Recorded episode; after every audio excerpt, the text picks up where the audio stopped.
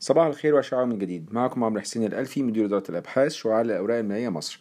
الساعة الآن الثانية عشر والنصف صباحا بعد منتصف الليل بتوقيت القاهرة يوم الأحد الموافق 19 مايو 2019 في قصة اليوم في شقين الشق الأول ليه علاقة بالسوق المصري ككل والشق الثاني ليه علاقة ببعض الأسهم الموجودة في السوق المصري خصوصا بعد الانخفاضات اللي شاهدناها في الفترة الأخيرة اللي خلقت فرص جيدة للاستثمار للمستثمرين طويل الأجل. الجزء الأولاني بالنسبة للبورصة المصرية. يمكن المؤشر EGX 30 حتى الآن يعتبر مرتفع منذ بداية العام.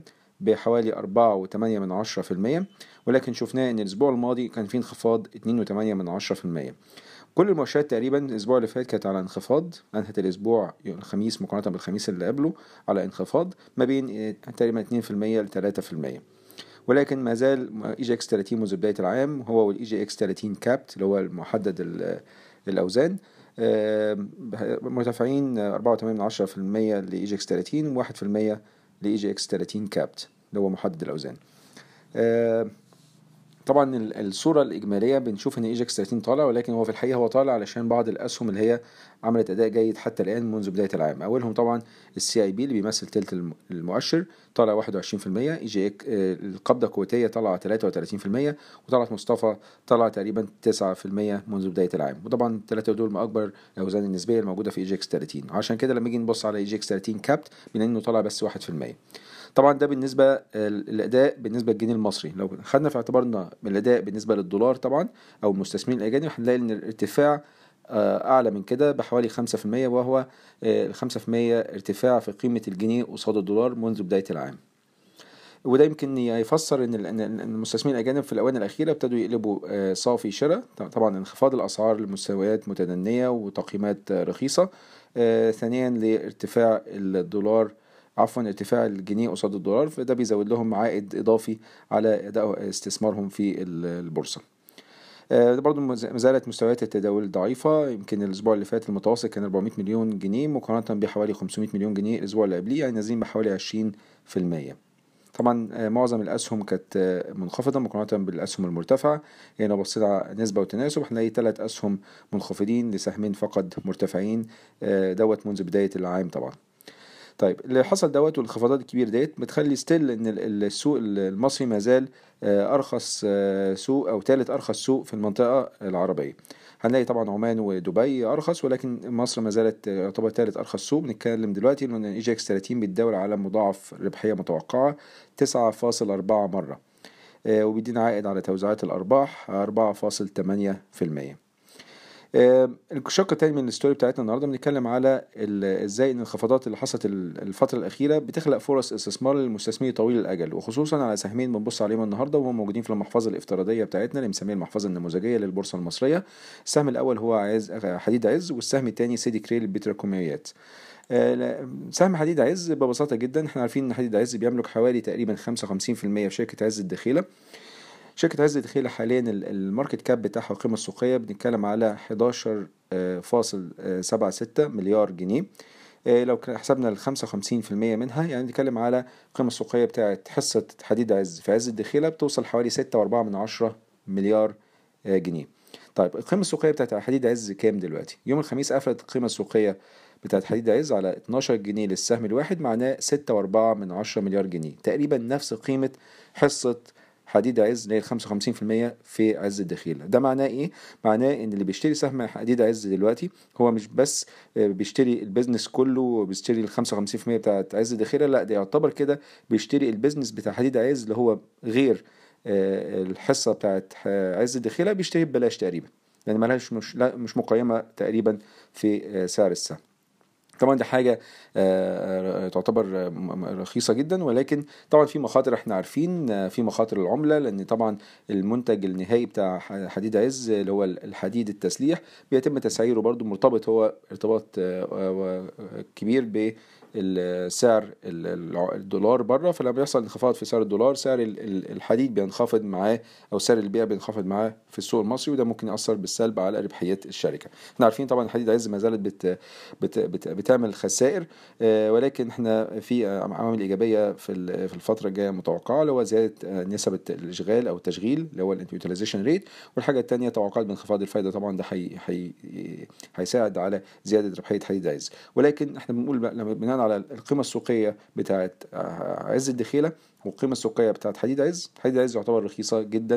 أنت بتاخد فعلا ال business بتاع حديد عز من غير عز الدخيلة بتاخدوه ببلاش. ده بالنسبة عز بالنسبة لسيدي كرير للبتروكيماويات عملنا نفس ال exercise.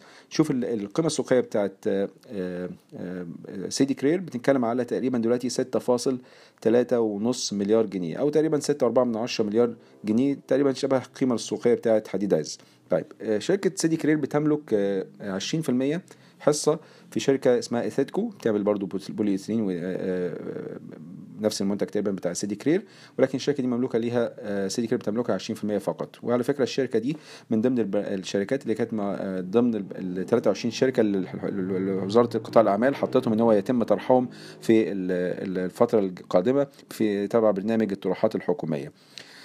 شركة اسيتكو دي طبعا بتعمل أرباح دلوقتي. هي رأس مالها بالدولار وميزانيتها كلها بالدولار. رأس مالها المبدئي اللي هو رأس المال الأساسي بتاعها كان 675 مليون دولار. يعني لو بنتكلم على حصة سيدي كرير فيها 20% يبقى 135 مليون دولار. 135 مليون دولار ده حصة سيدي كرير في اسيتكو لو اعتبرنا إن الدولار ب 17 جنيه ده معناه إنه حوالي 2.3 من 10 مليار جنيه. ده قيمة حصة سيدي كرير 20% في إيثيدكو بناء على رأس المال فقط ولا مش واخدين في اعتبارنا يعني أي أرباح مرحلة أو أي معدلات نمو متوقعة بالنسبة لإيثيدكو. إحنا بناخد بس استثمار سيدي كرير في إيثيدكو 2.3 من 10 مليار جنيه. طب لما نقول ال market cap أو القيمه السوقية بتاعت سيدي كرير 6.4 من 10 ده معناه إن القيمة السوقية ال implied أو الضمنية بتاعة business بتاع سيدي كرير من غير إيثيدكو حوالي أربعة وواحد من عشرة مليار جنيه. يعني بنتكلم إنه حوالي سبعة وسبعة من عشرة جنيه للسهم بتاع سيدي كرير. سهم سيدي كرير يوم الخميس قفل على 12 وعشرة لو حسبنا ال 20% اللي إحنا حسبناها 2.3 من عشرة مليار جنيه بتاعة إيثيدكو ده معناه إن السهم بتاع سيدي كرير فيه ضمن ال 12 جنيه ديت ضمنها حوالي 4 و4 من عشرة جنيه للسهم تبع إيثيدكو يبقى القيمة اللي فاضلة 12 جنيه minus ال 4 و4 من عشرة. بنتكلم على 7 و7 من عشرة تقريبا جنيه للسهم. طيب يعني إيه الكلام دوت؟ بس في value دي مختلفة شوية عن حديد عز لأن حديد عز قلنا اللي بيشتري حديد عز بيبقى واخد ال business تقريبا ببلاش. لو خدنا لو شلنا القيمة بتاعت حصته في الشركة اللي تابعه ليه. هنا بنقول لو إحنا شلنا الحصه ال 20% بتاعت إيثيدكو اللي سيدي كرير بتملكها still هنلاقي في value في سهم سيدي كرير حوالي 4 مليار وواحد من عشرة. ده لما نيجي نقارنه بقى بربحية سيدي كرير التاريخية لاخر 12 شهر بعد ما ناخد في اعتبارنا نتائج الربع الأول الشركة يعتبر عملت في الآخر 12 شهر أرباح مليار و100 28 جنيه في ال 12 شهر الماضيين بعد ما نشيل نخصم الاستثمار اللي جاي من اسيتكو ده معناه إن السهم حاليا بتاع سيدي كرير بيعكس مضاعف ربحية على الأرباح التاريخية 12 شهر بتاعة سيدي كرير مضاعف ربحية 3 و6 من عشرة مرة. وده يعتبر مضاعف ربحية ربحية منخفض جدا بنتكلم أقل من أربع مرات مضاعف الربحية. يعني سعر سهم سيدي كرير بيعكس قيمة لل business بتاع سيدي كرير من غير سيدكو حوالي أربع أضعاف القيمة أو أربع أضعاف الربحية بتاعة سيدي كرير. دول اتنين anomalies الحقيقة شفناهم. طبعا في anomalies كتيرة ممكن تلاقيها في السوق بالانخفاضات الكبيرة اللي حصلت ديت. على سبيل المثال ممكن المصرية اتصالات برضو تيجي تبص عليها برضو هتلاقي مضاعف الربحية بتاعها يعتبر منخفض جدا ممكن يبقى أربع مرات أو خمس مرات. آه ولكن the two إحنا شايفين إن هو خصوصا حديد عز آه طبعا آه شايفينهم السوق خلاهم رخاص جدا. طبعا في مخاطر في الاثنين زي ما قلنا المخاطر الأولانية بتاعت حديد عز طبعا هو ارتفاع الجنيه قصاد الدولار. بالنسبة للسيدي كرير نفس القصة ارتفاع الجنيه قصاد الدولار لأن أسعار الإيرادات أو الإيرادات بتاعه سيدي كرير يعتبر مرتبطة بالأسعار العالمية فأي انخفاض في قيمة الدولار قصاد الجنيه ده بيأثر على ربحية الشركة. ولكن طبعا الربحية بتاعه الشركة مش هتنخفض بصورة كبيرة لأن هو اوريدي الدولار لما بينخفض ما بينخفضش بنسبة كبيرة زي ما حصل العكس لما ارتفع الدولار كان ارتفع ب 100% تقريبا بعد التعويم. لكن دلوقتي لما شفنا من أول السنة هو حصل ارتفاع آه في قيمة الجنيه ولكن الارتفاع كان حوالي 5% فقط.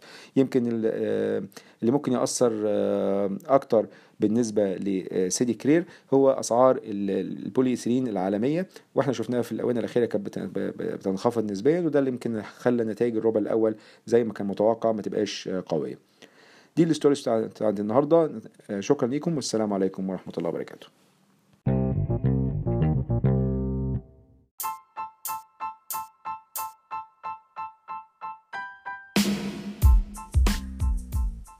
إن هذا الملخص الصوتي هو لأغراض المعرفة فقط ولا يمكن اعتباره عرض شراء أو بيع أو إدارة استثمارات أو خدمات استشارية. ينصح باستشارة مستشارك المالي قبل اتخاذ أي قرار استثماري.